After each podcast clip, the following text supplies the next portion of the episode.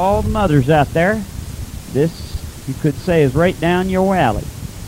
Because this message, yes, it is a Mother's Day message, but what's far more important is not the fact that it's a Mother's Day message and it's down your alley, but it's something you need to think about, pray about, and listen to. I want to open with a word of prayer, and then we're going to get Ruthie to read us a little background on what Mother Day is all about. Amen. Lord Jesus, now, Lord, as we come into the message tonight, Lord, we ask you, Lord, to open our hearts to your truth. Reveal to us tonight, Lord, the truth about Mother's Day, Lord. Show us, Lord, what motherhood is supposed to be about. Why do we celebrate this holiday, Lord? Are we celebrating it for the right reasons or the wrong ones, Lord? Is this holiday connected with some mess and something that we shouldn't be into? Or, Lord, is it so that we can remember what those who have gone before us have done for us? Lord, we ask you right now tonight to bless this message. Help us, Lord, to understand what this is all about. This one day called Mother's Day.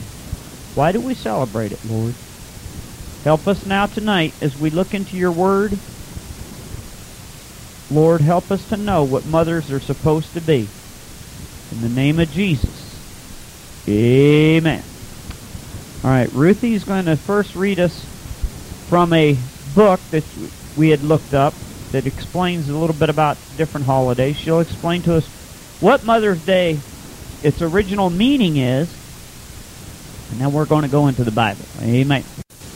May 11th, Mother's Day. When observed is the second Sunday in May.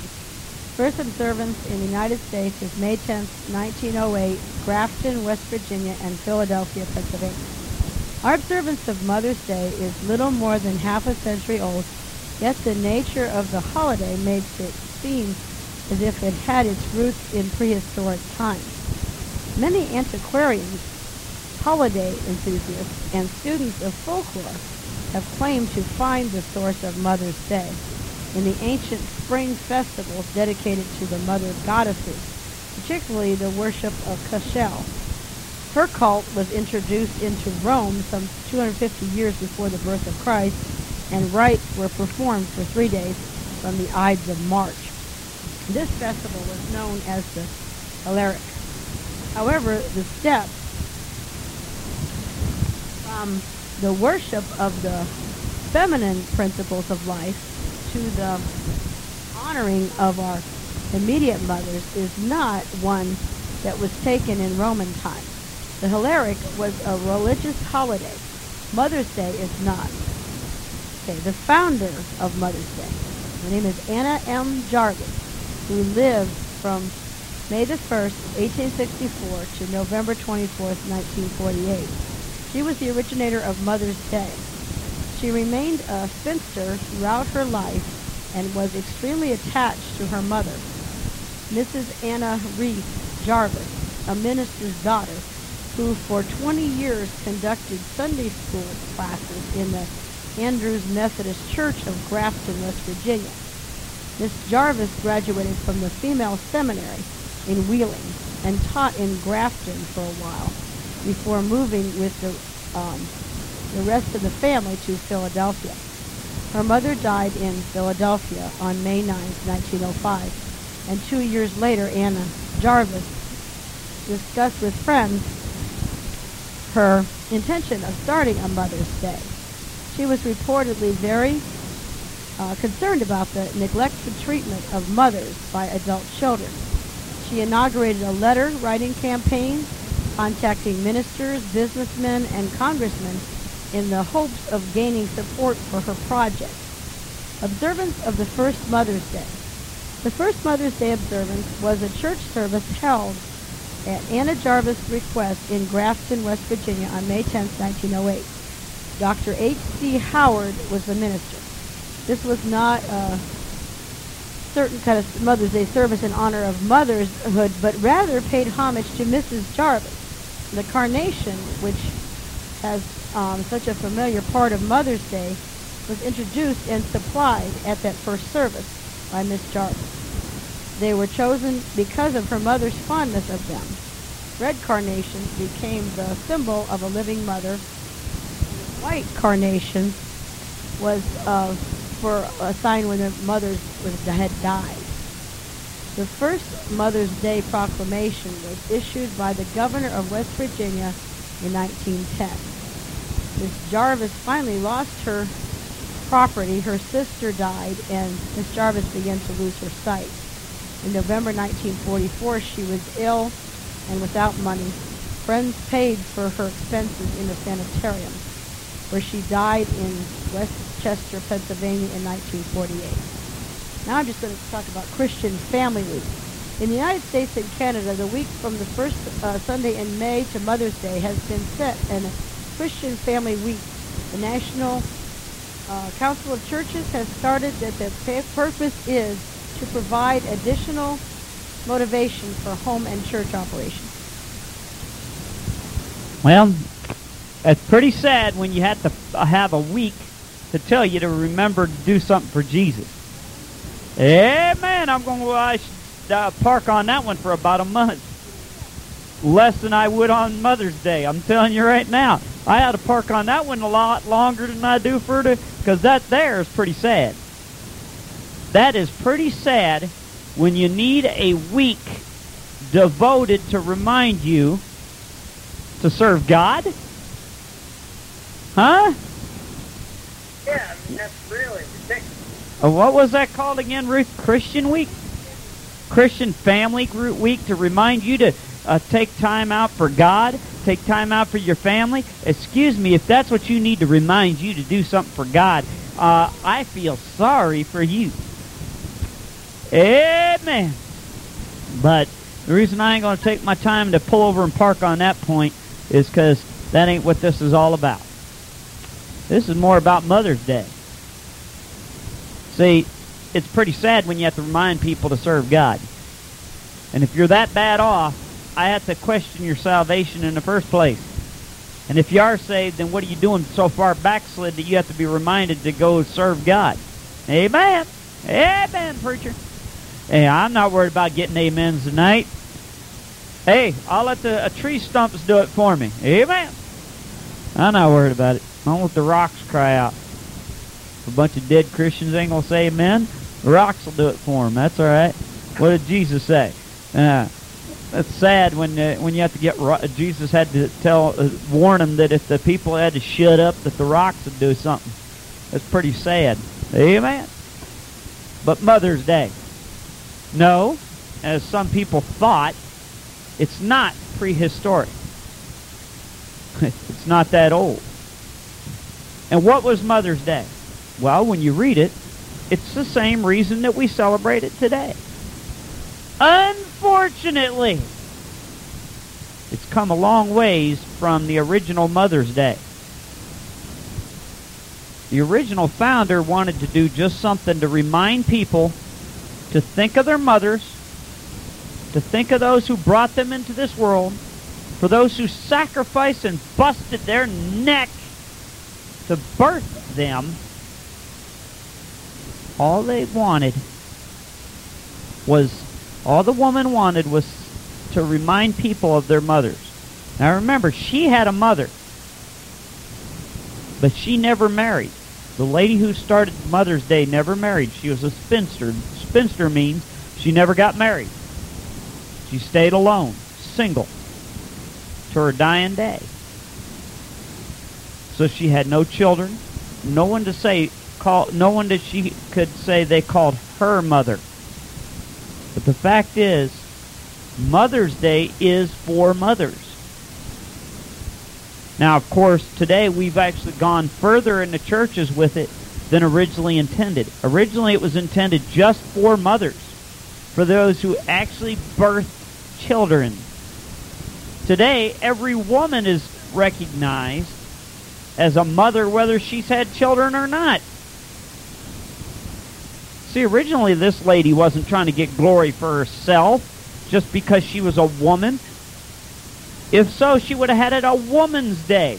But no, she called it Mother's Day because she wanted to recognize and honor her mother.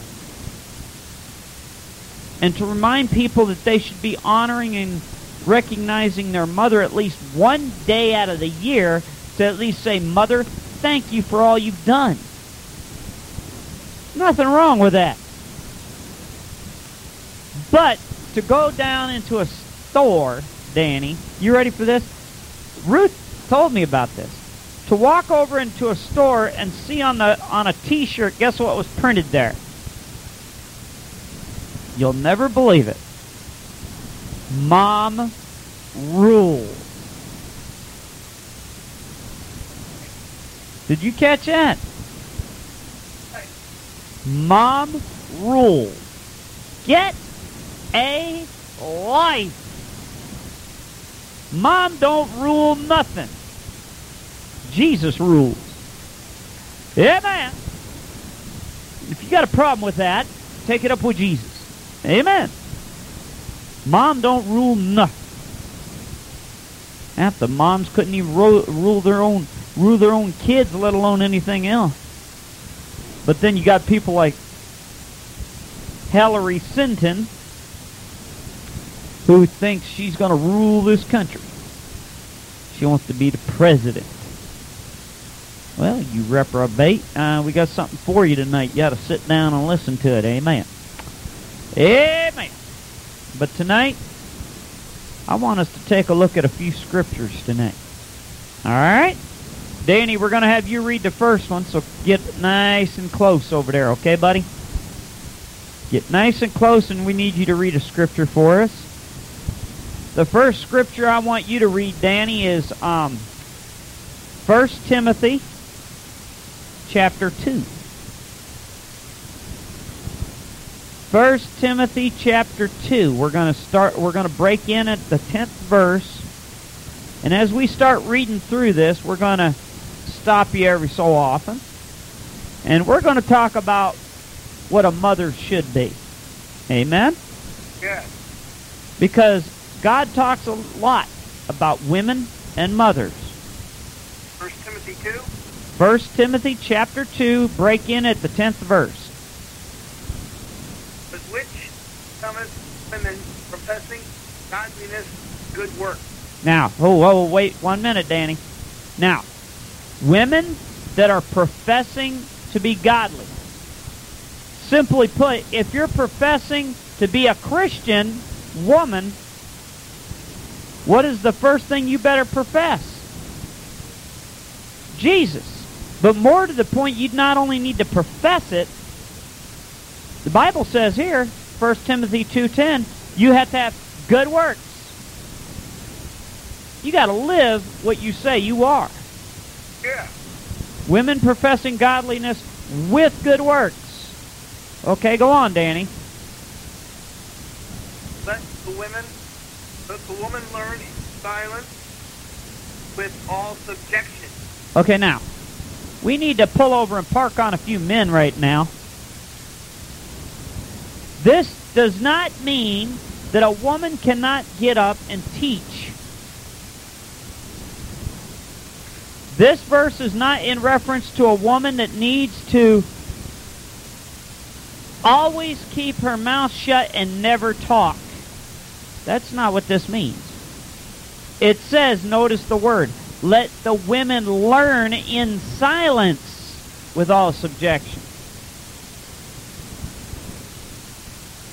Means when they are a student, when they are going to church, when they are at home, they need when they are when they're being taught something, when it's something they don't know, they need to learn in silence. Let's not forget here that it has the key word learning here. It doesn't say all the time. It says when they're learning, they got to do it in silence. And that's a good way for everybody to learn, is to learn in silence. Okay, go on, Danny.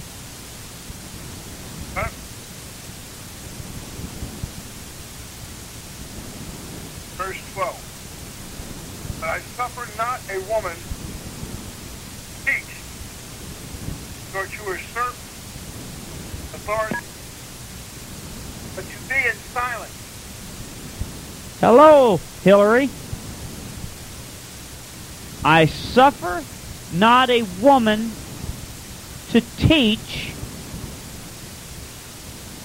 nor usurp authority over a man. Now, but to learn in silence. Now, let us slow down the truck and back it up a minute. For a woman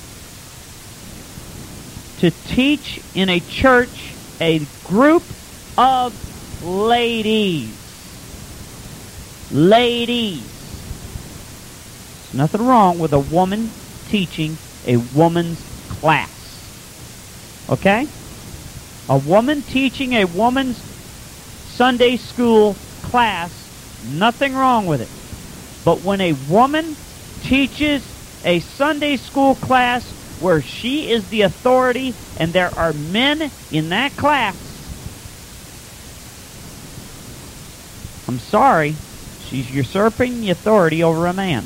Usurp means to take charge over. So to usurp authority means to take a charity, to take charge, take the control over. Sorry, but that's not right. But if she is under her pastor and she is teaching a Sunday school class and her pastor is a male, there's not a thing wrong with that.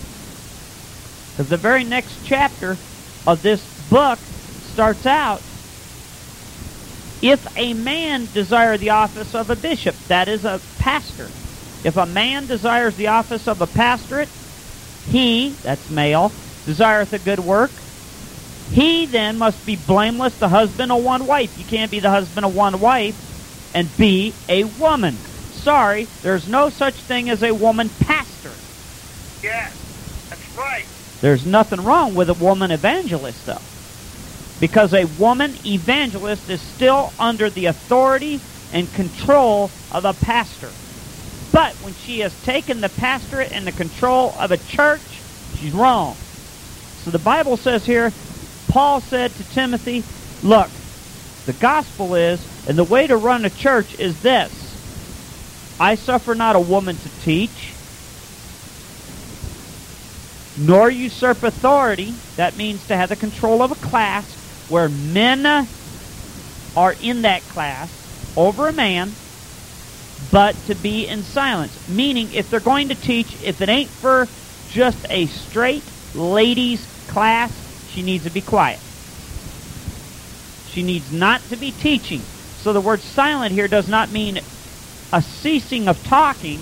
It means that she ought to not be teaching. It means a silence of the action she's doing, a silencing of the action she's doing when she's taking charge or control over men. That's what this means. So to all the uh, legalists out there to say women aren't supposed to be, excuse me, but it's different. Okay, Danny, what's our next verse here? Come on. For Adam was first formed, then Eve. Yeah.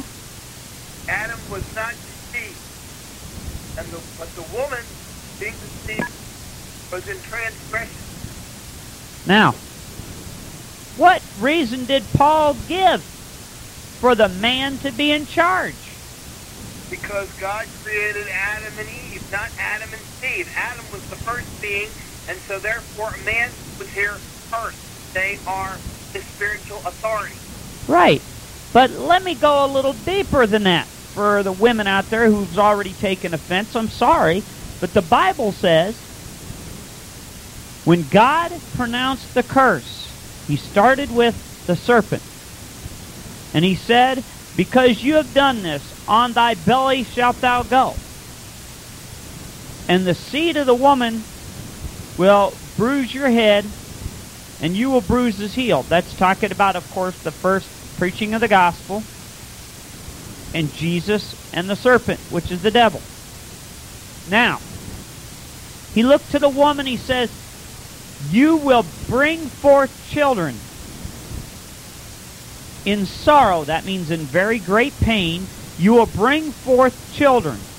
And thy desire shall be to thy husband, and he shall rule over you. Now, let's make sure we understand the word rule before all the men get puffed up and think they're big shot.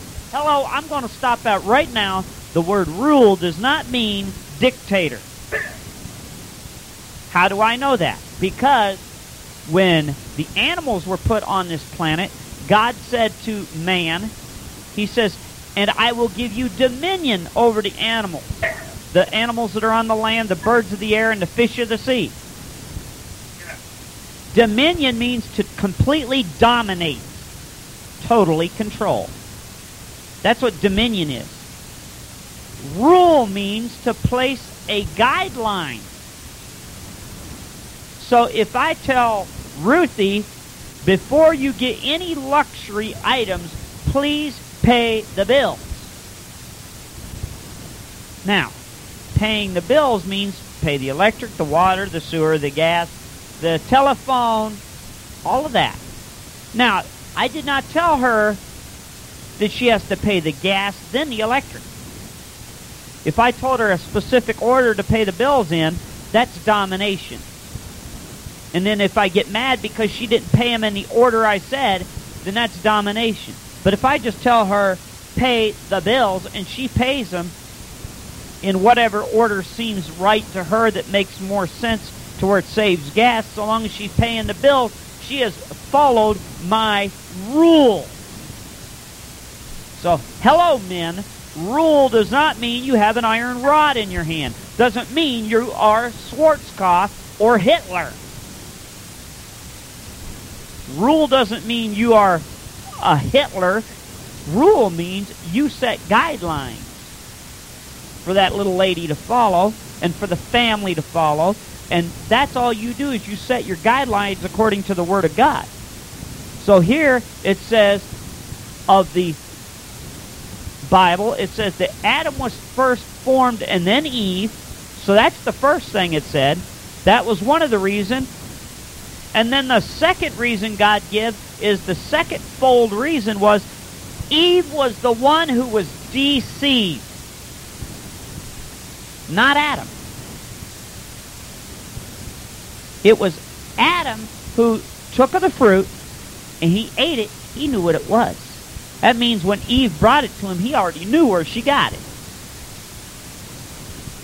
He wasn't deceived by the serpent. Eve was. All right, Danny, come on with it. Okay? Now the chapter. That was the end of the chapter? I will be finishing with this next verse. Okay, go ahead. So, finish out the chapter here. Notwithstanding, shall be saved in childbearing if I continue in faith and charity and holiness with sobriety. Now, women, the Bible says you will be saved in childbearing through the act of childbearing. But do you realize that was actually a prophecy talking about Mary when she bore the child Jesus? This is also another hint to that birth because it was through the birth of a woman, not a man, that God's Son, his perfect sacrifice, came to earth. Isn't that interesting? Yes. And if they continue long, continue long in what? Obeying. If they submit to God and the men that are in authority. And sobriety means gentleness. Whatever happened to gentle women? Well, I'll tell you what happened to them. The gentle women took a flight when the women livers hit the street. Now, I'm not against women voting. But when they started to say that women were equal to a man in every way, shape, and form, and they started to get their little chest puffed out with pride, something was wrong with that. I'm not saying that all women should stay at home and and and, and do nothing but do dirty dishes and clean, uh, change dirty diapers and clean the dirty laundry. I'm not saying that. That ain't what I'm saying at all. I am saying that a quiet, calm woman always will show godliness by her life. Amen. Now, Ruthie, I need you to get over here and read me a, the next scripture. First Peter chapter 3, 1 to 12. We're going to take a look here in First Peter chapter 3, verses 1 through 12. We're going to see something else about women, but also a little more about men in our role, too. Well, we're going to be stopping you on and off, but just, going to share over here. I'm going to have you read a little bit for us. Got to have my cute wife do a little reading tonight. Amen. Keep her awake while the preaching's going on. Amen. Okay, likewise, ye wives, be in subjection to your own husbands, that if any obey not the word, they also may without the word be won by the conversation of the wife. Ruthie, answer me a question. Whose husband is she supposed to be listening to and subjecting to? Uh, are you supposed to subject to Mike Scheibler? How about uh, Danny Miller? Who did it say? Your own husband. It didn't say you had to, that women had to subject to all the men in the church. Your own husband. It says, women obey your own husbands. You notice the next words? In the Lord. You see that? Obey your own husbands that they may be won. That means brought to Jesus, even if they're not saved, by the conversation. I think I better not touch that one. Let no corrupt communication proceed out of your mouth, that which is good to the use of edifying, that it may minister grace unto the hearers. Woo-wee. But like I said, Danny, I, Danny, I don't think we better park on that one. Uh, We'd be getting letters from everybody getting these tapes. Amen. But the problem is, the problem is, by the conversation of the wives. Hello? What is it that you talk about? God would never have brought up conversation, meaning talking, if it wasn't important. Why? Because what you talk about is what's going to. Wait a minute. What did Jesus say? Out of the about abundance of the heart, the mouth speaks. So whatever you're yapping about, odds are it came out of your heart first. So if you're yakking on about things that don't matter, that's what's in your heart. If you're talking about nothing but Jesus, then you know what's in your heart. Jesus. Amen. Okay, come on. While they behold your chaste conversation coupled with fear. Now, the word fear here doesn't mean like as if you're so scared to say a word. No. While they, that is the world, behold, while they're listening to your chase, that is, you're watching what you say. You say what you mean and you mean what you say. Your chaste conversation means when you have a conversation, you're watching what you say all the time. Really? But the whole point is your chaste conversation. Why are you saying what you say? Why are you doing what you do? Your chaste conversation, but you notice that it's not just a chaste conversation. It's coupled. Coupled. Coupled means to connect attach.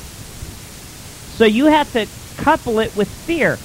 Not fear of someone's going to kill you for what you say, it's coupled with the fear of God, the respect and honor of God, knowing that God is listening to every word you speak. Your chaste conversation. Since he's listening to what you say, it, you ought to be doing it with fear that you're saying what God is going to make you be accountable for. Because if you're not ready, if you're not ready for such a thing, you're going to be in deep trouble. All right, now Ruthie, give us our next verse here. There is adorning, let it not be that outward adorning of plaiting the hair and the wearing of gold, or of putting on of apparel. But let it be the hidden man of the heart in that which is not corruptible, even the ornament of a meek and quiet spirit, which is in the sight of God a great price. Now, you notice something? A lot of men jump on this, and legalistic ones at that, saying, well, this is where the Bible proves you're not supposed to wear a lot, wear jewelry. That isn't what this just said. He said, let not that outward adorning. Don't be worried about all that hair and clothes and hats and jewelry. The plaiting of your hair, that means all those fancy hairdos.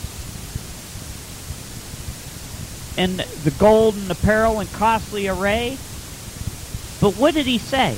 It's what is more important is the hidden man. The hidden man. The hidden person in your heart. The hidden man of the heart. And hello, Peter S. Ruckman. Hello, Peter S. Ruckman. This is not in regards to a woman being a man. Yes. Uh, the hidden man of the heart. The hidden man of the heart is supposed to be Jesus. Hello, Peter S. Ruckman. You ain't telling the truth on this one. Twisting the verse and saying, well, this proves that there's no women going to be in heaven, that when they get to heaven, they're going to be getting a spiritual sex change. Uh-uh. Uh-uh. You could twist the word all you want, but the Bible didn't teach that. It just says the hidden man of the heart here, and that's talking about Jesus, which is the ornament of a meek and quiet spirit, which in the sight of God is of a great price. Uh, Ruth, as you get ready to read the next verse, would you answer me one question? Wouldn't you want to be in the sight of God of great price? Okay, for after this manner in the good old time, the holy women also who trusted in God and adorned themselves, being in subjection unto their own husbands. Now, you notice in the old time, the holy women, the ones who lived for God, adorned themselves by being in subjection to their husbands, by living for God. They lived for God. It wasn't what they did on the outside with their body, it's what they did on the inside with their heart. Yes. Hello? All this stuff about worrying about how big a hat I've gotten if it's bigger than Sister Sue's, excuse me, the hat ain't getting you in. Yes. That's right. Hello? I'm sorry to say there are some churches right now that you go to the church and the women are having a hat contest. That's what it looks like. A hat and dress contest. How big and ritzy can the hat be? Excuse me, but you can worship your hats all you want, but the hats ain't getting you in. Amen. Looking good with who's got the better hat. Get over it. Get a life. Come on. Even as Sarah obeyed Abraham, calling him Lord, whose daughters ye are, as long as you do well and are not afraid with any amazement. Uh, hello, Mormons. Yes. Hello, Mormons. Hello, Mormons. This is not saying that every woman has to bow down to her husband as if he is God. Nor is this saying that he is going to become a God and that he will be the one to let her in or not in on Judgment Day. Uh, did you guys know that's what the Mormons teach? Yes. They actually teach that it's the man who is going to stand at the pearly gates, and he's the one that will either admit or not admit his wife into the pearly gates when it's time, when she dies. Well, then, uh, what happens to her if she dies before him? What's she got to do? Wait in limbo until he decides to get there? Get a life. Mormons, get saved. Amen. Okay, likewise she husbands dwell with them according to knowledge, giving honor unto the wife as unto the weaker vessel, and as being heirs together of the grace of life, that your prayers be not hindered. Um, men, we got a problem. Men, we have a problem. How many men can honestly say they know their wife? That they are so knowledgeable about their wife that they can literally predict what she is going to say, even to the point of just about finishing her sentences. Um, most men can't say that. The reason they can't do that is because they're not dwelling with their wife according to knowledge. In order to dwell with somebody according to knowledge, that means you have to study them. You have to hang around them enough to know. Uh, excuse me, men, you can't be off at the ball game or watching the boob tube, the one-eyed monster, the television box, and it, and, and when that little lady comes in and says, "Honey," uh, and you say, "Don't go out, the ball game's on." Excuse me, that ain't dwelling with her according to knowledge. And more to the point, that's worshiping the boob tube. That's right. You made it God give it more time than Jesus. And you can't dwell with her when you take more time out for the boob tube. Amen.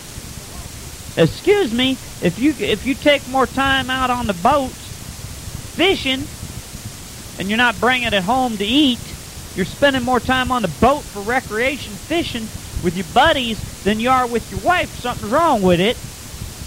Amen. Dwell with them according to knowledge. Because why? You're heirs together. If both of you are saved, you're heirs together. You're going to be joint heirs with Jesus. So you might as well learn, if you're going to be with each other for all eternity, you might as well learn to live together now. Why? So that your prayers aren't hindered. If you and your wife ain't living right, and you're always arguing with each other, excuse me, men, your prayers are hindered. Uh, well, we know somebody like that who will remain nameless, arguing and fussing with each other. In a household, they're supposed to both be saved. We're not saying names tonight, but the fact is, that'll be dwelling with each other according to knowledge. I love each other so that their prayers aren't hindered. Hey, where two or three are g- gathered together, all it takes is two. Well, if you got a husband and a wife, there's two. And if you are dwelling together in knowledge, your prayers won't be hindered, but you can't have one thinking he's the dictator, a Hitler in the home. And it don't matter if it's the woman or the man who thinks they're the Hitler. Whoever thinks they're the Hitler needs to get saved. And if they are saved, they need to get back from being backslid. Amen. God don't have Hitlers. God don't have Hitlers. All he has is soul winners. Amen. Okay, come on, Ruth. Finally, be ye all of one mind, having compassion one another, I mean one of another.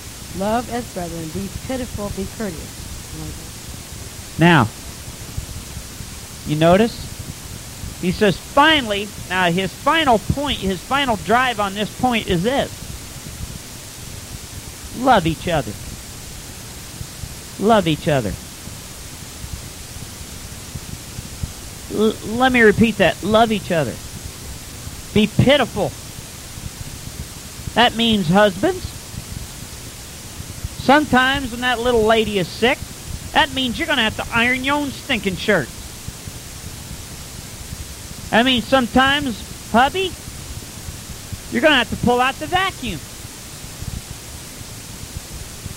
Hello, hubby. That means you might have to stick your hands in the dishpan. Hello? What's wrong with it? Sometimes, wives, means you're going to have to get yourself out there and help with the lawn. Sometimes, wives, it means you might have to help hubby with the car repairs. Greasy or not, you're going to have to help a little bit. Sometimes, wives, it means you're going to have to get out there and uh, do the things the hubby would have done. Sometimes, wives, it might not pay, be a bad idea to pay attention to when your hubby's over there fixing the kitchen sink. Uh, what's going to happen when hubby gets so sick that he can't fix the kitchen sink? Ah, call the plumber. Well, you could have saved money doing it yourself. Because a lot of it ain't hard work. Just takes a little know-how. Hey, what's wrong with being around each other and learning from each other? Amen. Bible says love each other. Be pitiful. Have mercy on one each other. There's nothing wrong with that. Be merciful. Be pitiful. Go on, Ruthie. Not rendering evil for evil or railing for railing, but contrariwise blessing, knowing that you are therefore thereunto called. But that, I'm sorry, that you should inherit a blessing. How many of us want to inherit a blessing? I'll give you the secret. Read the verse again. He says, Don't go out there because she didn't buy you an anniversary gift this year because she forgot. Doesn't mean that you don't buy her one next year. Doesn't mean that because she interrupted your TV program that you unplug her soap operas, although that wouldn't be a bad idea once in a while. Amen. Just because she, just because he called you during the middle of your soap operas doesn't mean you have to go and stop him from watching the ball game, although that's not a bad idea either. Um, well, anyway, just because he interrupts your phone talk, ladies, doesn't mean you have to interrupt his. She might have been on the phone in the middle of a business call, men. Women, he might be in the middle of something important that has to do with the household. How do you know? Instead of opening your big pie hole, interrupting people, being rude, why don't you wait and see what's going on? Wait till the phone conversation's over and then find out. And if you got an extension phone, pick up long enough to see what's going on. And if you realize it's a business call, hang up. Let her do what's necessary to get the business done and done. But if all she's doing is chatting on the phone, you might tap her on the shoulder or something and say, hey, look, I need to talk to you as soon as you're done, okay? You don't have to be rude, like a little three-year-old spoiled brat. Amen. I mean, even if she's on a business call, you don't even have to pick up the other uh, an extension phone. All you got to do is tap her on the shoulder. Hello, you can tap him on the shoulder. And if that don't work, use your lips. Ruthie's telling me that over here. Amen. But what's wrong with that? You don't have to be mean about it. It says contrary wise, bless. Give a blessing. Because that's where you're called to. You're called to be a blessing. Amen. Okay, come on, Noah. For he that will love life and see good days, let him refrain his tongue from evil and his lips that will speak no guile. Let him eschew evil and do good. Let him seek peace and pursue it. For the eyes of the Lord are over the righteous, and his ears are open unto their prayers. For the face of the Lord is against them that do evil. Um, I think we got a message here. You want God to hear your prayers? Do what God said. Do what God said. Amen. All right. All right. Now, Danny, we need you to go to one last set of scripture. Very familiar, but as we go through this, we need to look at it a fresh way. Okay? Proverbs chapter 31.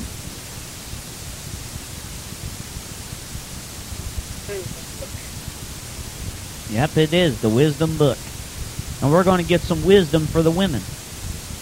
This being Mother's Day, women, let's get some godly wisdom about how to be a godly woman. Amen. Any woman who thinks she knows more than God, she's got a problem. Chapter 31. Break in at verse 10, Danny.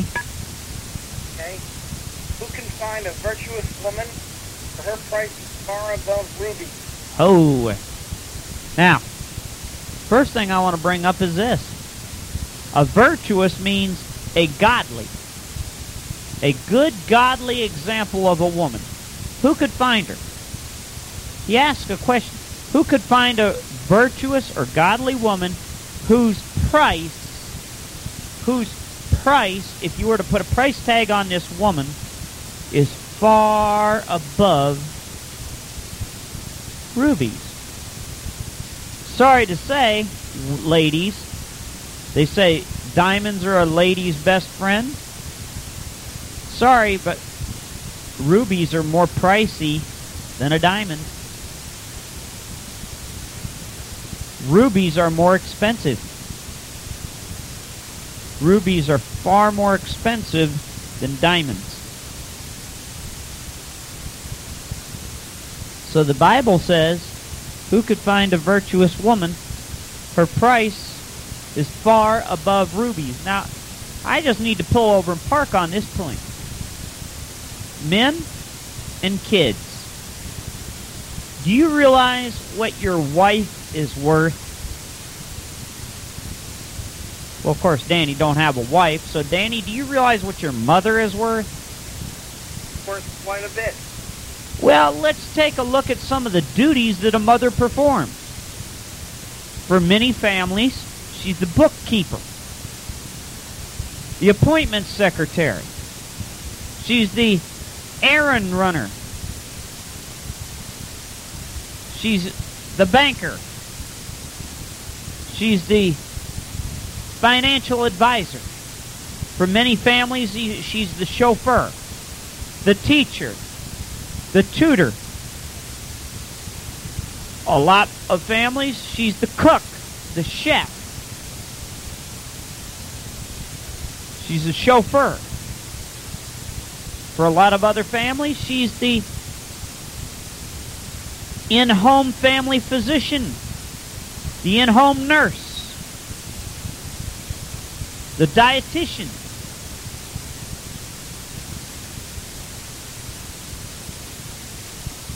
Now think about it, just those few jobs alone. What would she get for a salary per week?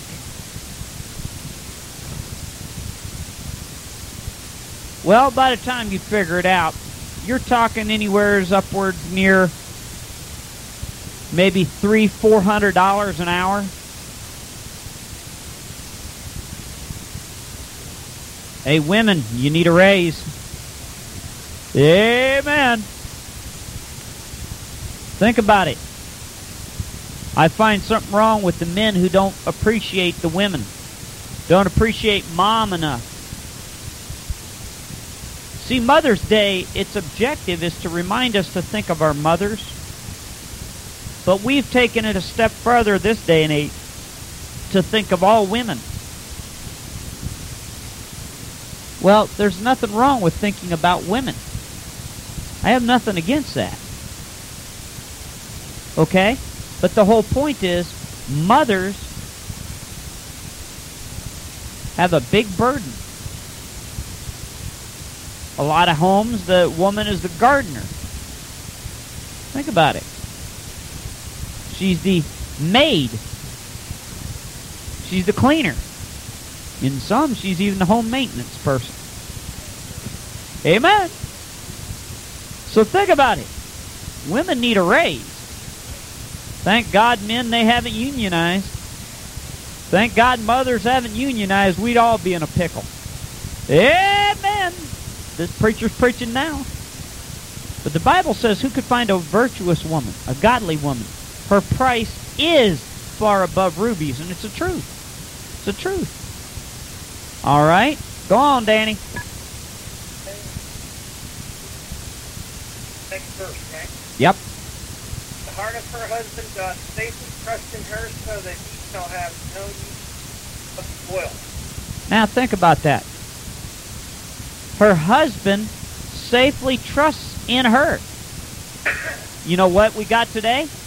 A bunch of men who can't trust their women because their women are out there being as wicked and dirty, rotten as sinners as you can get. The But the Bible says a virtuous woman, a godly woman, a man can trust her. He could safely put his trust in her. Amen. Come on, Danny.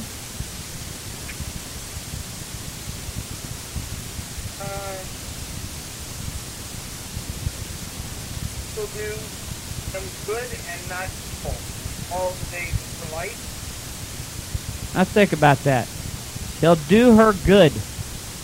She will do good for her family and not evil. Good. Now think about it, ladies. Is it good for your family when you're talking on the phone to sister so and so and brother so and so about what so and so did? Don't think so.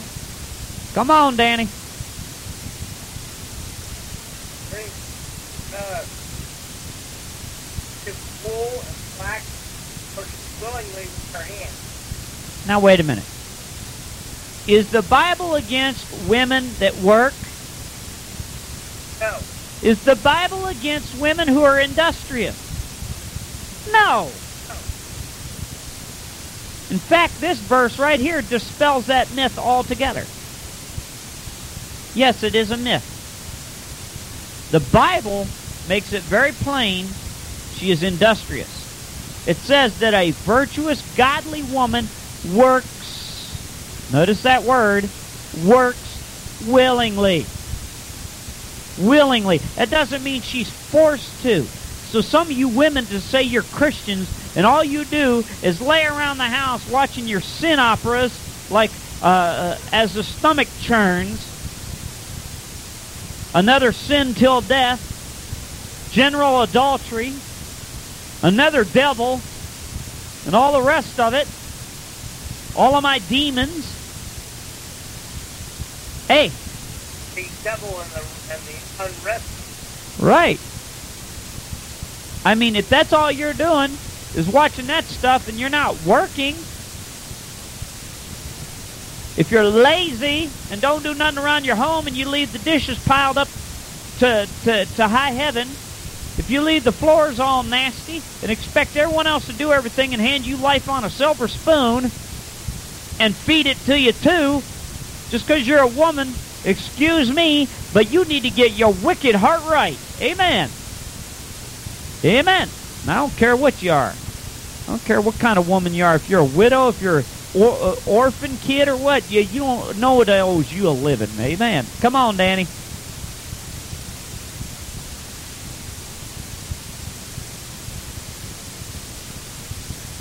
Take merchant ship, bringeth her afar.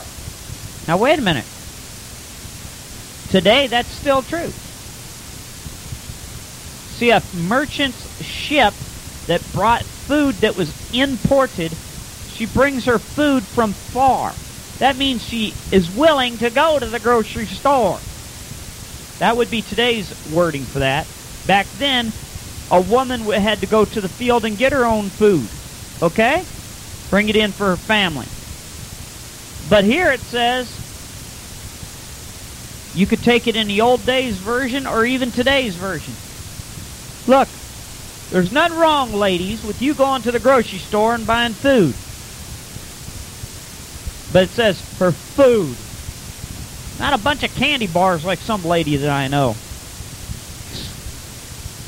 Oh, well, I got to have these candy bars because I'm on my monthly flux. That's the only thing gets me over is candy bars. Well, why don't you tell the facts? You're already as big as a house. You just want it for your own self. There's nothing to do with it. You just want to. You just don't. You you don't want nothing. You you, you just hooked on all that junk and you want to stay on it. Amen. Come on, Danny.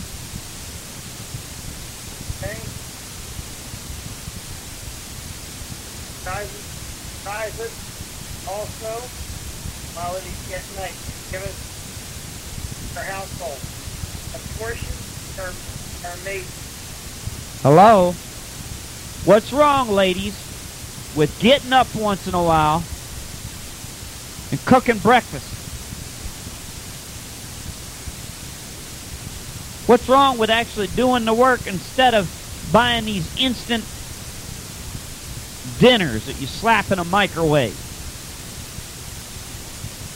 I mean, come on here. What's the matter with what? Uh, what's the matter with homemade biscuits where you knead out that dough, huh? Right. No, what the problem we got in America is we got under WAP syndrome. That's what the problem in America is. You know that, Danny, don't you? You know that, don't you, Danny? That's what's happened to America. We got under WAP syndrome. Yes. And if you don't believe that, just check. Just wake up about 6 a.m. and start listening. You'll hear it. All across America, them women whopping them ca- cans on that countertop. Whop, whop, whop, whop. That's what's wrong with America. We under WAP syndrome. Yeah. Ah, I forgot. Everybody's getting hungry now. What what happened to them women who knew how to peel the spuds, huh? What happened to it? I mean, in the old days, women weren't afraid to stand in the kitchen for an hour to prepare one meal. Now, well, if it takes over five minutes, something's wrong with it. Got to have everything instant.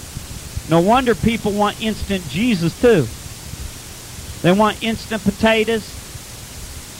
Yuck. Instant potatoes. God help us. Instant macaroni and cheese. Instant beans. Hello? Everything's got to be instant. Herding it in, herding it out. Then they wonder why they got all these stomach disorders today. Well, makes sense. Well, that's a problem, isn't it? All right. Come on, Danny.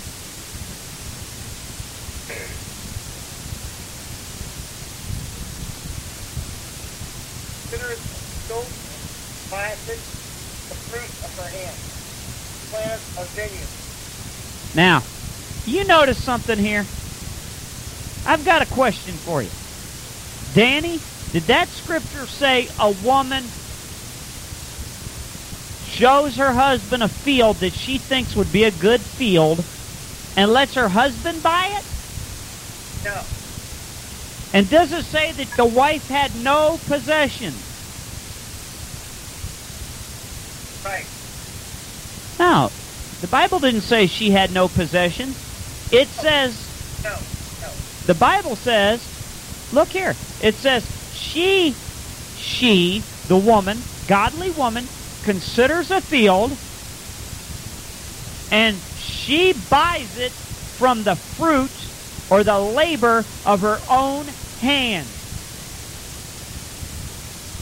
She made the decision, she bought it. So, is there anything wrong with women making choices in the home?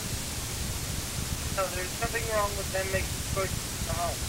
Hello, you legalistic reprobates that think that women should bow down to every guy. You need to get right. Right here, the Bible makes it plain. The Bible makes it all too plain. It says here that the woman herself looks at a field, she considers it, and she purchases that field with the labor that came from her own two hands. That field is hers, not her husband's. Hers. And then, who planted the vineyard? Did she send her husband in there? She went further and planted her own vineyard so that she could have more food, more for her family. She did it. So there's nothing wrong with a woman working. So these men that get up and say, well, women should never have jobs. Excuse me, you high-minded buzzard bait. The, Bible does not teach that women can't work, nor does the Bible say that men have to do, own everything themselves. No. No. The Bible says that a woman had possessions. A good godly woman has possessions and she knew what to do with them and she used them properly. Okay, come on, Danny. Okay. Uh, and verse seven, uh, verse seventeen. Turns her loins, strength, strengthens her arm. Okay, go on. Seeth that her is good, her, her candle goeth out, not out by night. Now, see, she strengthens her arms. Her honor is her clothing. She strengthens her arms for what? Labor. A good godly woman was not lazy. She perceives that her, notice word, her merchandise, the goods that she plans to sell, her merchandise was good. And no, it wasn't just a bunch of hand sewn items. She may have had fields. She may have had baked goods. She may have had wooden objects. She could have had any gamut of products to sell. And she made the money from it. She knew her merchandise. Her goods were good. She knew what she did. She took pride in what she did, and what she gave, and what she produced was quality, not quantity, but quality. And everybody knew it, and she did too. She perceived that it was good, and it went on to say she didn't let what would be today's version of the electric bill go unpaid. Hello? She didn't leave the family in the dark. Right. Her family was kept warm, they were kept fed, and they were able to see. Amen. Come on, Danny. Okay. Uh, sorry. Verse Yeah. Even that her merchandise is good, her candle goeth not out by night. Layeth her hand, spindle, her hand, bowl, distaff. Stretcheth out her hand to the poor. Yea, stretcheth forth her hand. Now, we need to park right there. The distal to the spindle and distaff, that is in reference to spinning wool. Okay?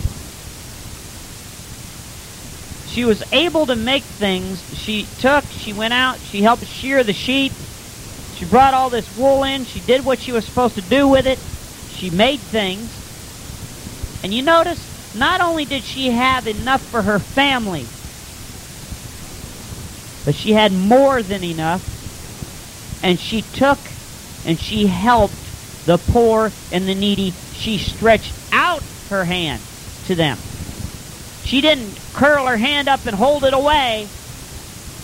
She gave. She didn't look uh, at the poor as if uh, they were some plague in the church. She didn't think of them as unblessed from God.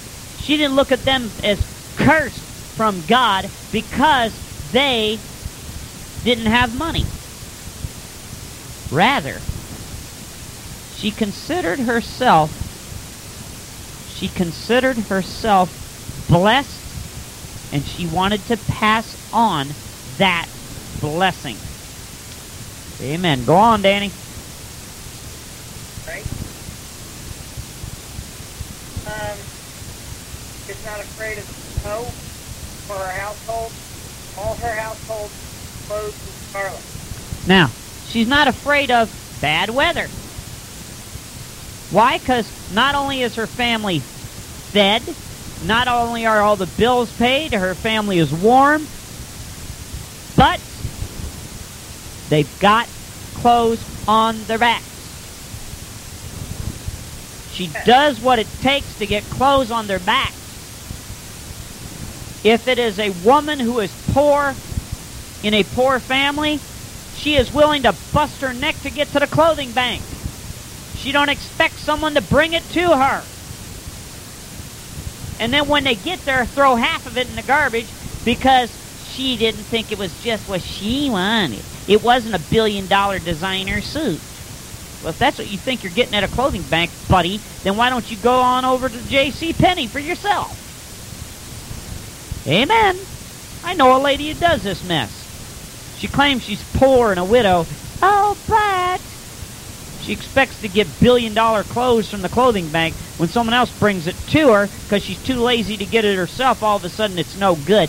But when she goes there, all of a sudden, it's good enough. Uh, got a problem with that, Houston. Okay, come on, Danny.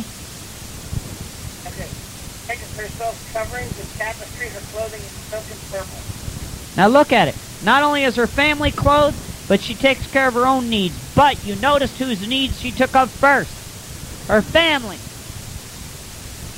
The verse didn't say first she, her clothes was such and such, and then her family was clothed with.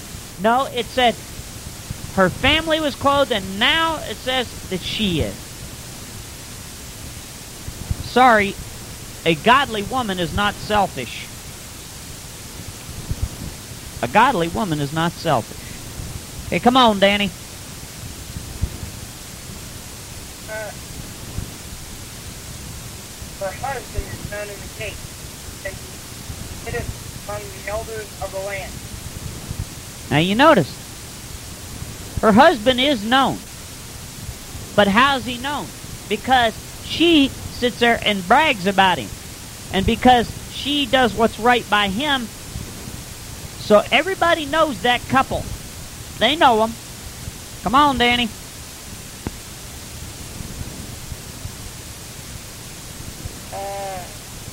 Maketh fine, maketh fine linen, selleth it, delivers girdles unto the merchant. Now think about it.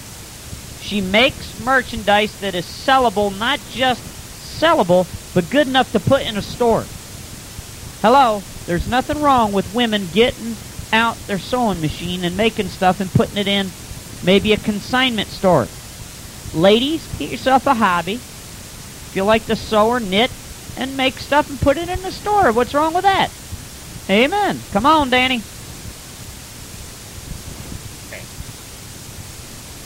Strength and honor, strength and honor are her clothing, and she shall rejoice in time to come. You notice twice that was repeated? Strength and honor are her clothing. Yes. Twice it's said. So, ladies, is strength and honor a part of your character? Are they so much a part of you that it's like the clothes you wear? See, strength means they're not lazy. Strength in not only physical, but in character. Are you strong for Jesus? And honor means to be respected, not to be a god, but that you are respected. The people look at you and know where you stand. Strength and honor. Hey, come on, Danny. Okay. Uh, she, open, she openeth her mouth wisdom, and in her tongue the law of kindness. Hello, ladies. Do you know your Bible? Do you know your Bible? Do you study your Bible? Do you read your Bible? Or do you talk a bunch of mess just to talk? I know some women that all they do when they get together to talk so much junk you don't hear one word about Jesus. Talk for five hours and never hear one word about Jesus. But you hear about everything else that's going on in the whole town. Who did this and who did that. You don't need a newspaper, just go listen to them. You don't even have to be able to see. You have your human verbal newspaper right there. but half of the facts are messed up. But here it says this woman, godly woman, she knows the Word of God. It's basically what this is saying. Okay, come on, Danny. Uh, looketh well to the ways of her household, and eateth not of idleness. Uh, ladies, the verse that says, a man who provides not for his own is worse than an infidel, ladies, take it to heart. It fits you too. And to that one that's a widow that we know that likes to be idle, is a widow and uh, goes to the soup kitchen and but expects everyone to feed her on a silver platter and she's first, first, first, first. Uh, excuse me. Bible says she doesn't eat the bread of idleness. But rather she looks to the affairs of her household. She does what it takes to take care of the household. Hello? You forget. The household, ladies, is your business. And you're the CEO. What are you going to do about it? You going to let your business fail or are you going to do something about it? Come on, Danny. All right, we have children arise up, call her blessed, her husband also, and he praises her. Now you notice the husband, he calls her blessed. That doesn't mean he turned her into a god like they do about Mary. She's the Blessed Virgin Mary. No. He's saying that she has been blessed. God has touched her. They rise up. Everybody in the town knows who you stand for. Husbands, when you go out, do all the men and the women out in the city know who, you, who who's your little honey? Do they know that you love your wife? Even when your wife is not with you? Do they know it? Is the buzz around town that that guy that's married to Ricky Shibley? Well, we know who that is because he talks about her all the time. Yeah. Is the buzz around town Kenny? That guy named Kenny? That blind guy? He's married to that woman named Ruth. Boy, you couldn't separate them with two tow trucks. You got suction cups on each other. yeah, man. Hey, that's what the Bible says. He calls her blessed and he praises her. He gives her respect and honor when she does something right. Hey, there's nothing wrong with telling that honey once in a while that, yeah, hey, that was a good dinner. No, you'd rather run off and watch the stupid Cleveland Browns get their booty kicked again. Rather watch the Cleveland Indians who couldn't hit a baseball if it was glued to the bat. Jeez. Get over it. All right, come on, Danny. Many daughters have done virtuously, and thou excellent them all. Excellent them all. Now, wait a minute. There are many women that have done godly deeds. But if you do what has been described here, you will excel. You're going to bypass every one of them. You'll excel them all. Come on, Danny. Favor is thing, but a woman that feareth the Lord shall be praised. I need to park on this, although the women aren't going to like it. But first, men, this does not mean that women aren't to wear makeup. This is not a section saying that women aren't to wear makeup. Although, ladies, I do need to, I do understand your point that a little paint never hurts the barn. But what you're forgetting is, no matter how much paint you put on the barn, the boards underneath are still getting old. What am I trying to say? There's nothing wrong with makeup. It's how much of it you put on and for what reason. Look, God gave you a natural beauty. You don't have to be trying to falsify what you look like. And when you're so worried about your looks, that turns your looks into a god. Uh, look, beauty is vain. Do you understand what that means? Beauty is vain? No matter how cute you are, it's empty. It means nothing. Beauty is vain. But she who honors the Lord, that is the one to be praised. Excuse me, you want some praise, ladies?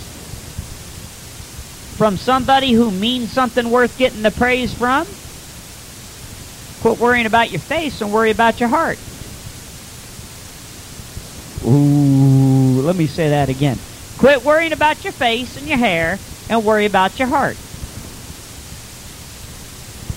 Take your heart to the beauty salon and I think you'll be all right. No, I don't mean go down here to uh, uh, best cuts either. Okay? I don't mean that. I mean the hair, uh, go to the beauty shop with your heart. The beauty shop is found from Genesis 1 1 to Revelation 22. 22. All right? Check it in there. It's called the KJV. It's called the Holy Bible. Go to the beauty shop. Go to Jesus. And get some real beauty. Amen. Come on, Danny.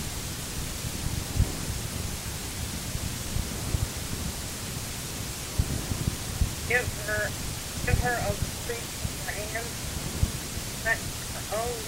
free in her gate. Now, ladies, first off, men, when a woman works hard, she should get what she deserves from it. Men, there's nothing wrong with a woman having money in her pocket. Although, now let me say this to the ladies too. If money burns a hole in your pocket and you're not doing what's right with it, we got a problem with that too. Okay? So it goes on both sides of the dime. But there's nothing wrong with a woman if she's going to take and use that money wisely to have money in her pocket. There's nothing wrong with that. Now, on the other hand, what does the Bible say? What should be your praise, ladies? Your own works. What you do should speak for the kind of person you are. Amen. What are we trying to say here tonight? To the ladies? Let me say this. A good godly woman looks after her own home. She don't worry about Sister Sue's or what Sister Brenda had to say. She ain't worried about all that. She's worried about her own home. Why? Because she seeks after godly wisdom. And you know how she seeks after godly wisdom? She looks to the Lamb. The Lamb. Jesus Christ. Yes. She seeks the Lamb. She puts her eyes on the Lamb. She watches the Lamb. And she asks Jesus to be the head of that home. And if her husband is not a spiritual leader, she'll take on that role if necessary. But yet, even in that process, she does not usurp the authority. She doesn't take complete charge of that home as if she was supposed to. No, she still lets her husband be in charge, but if he goes against the Bible, she ain't going to stand for it. A good godly woman doesn't worry about her face, she worries about her heart.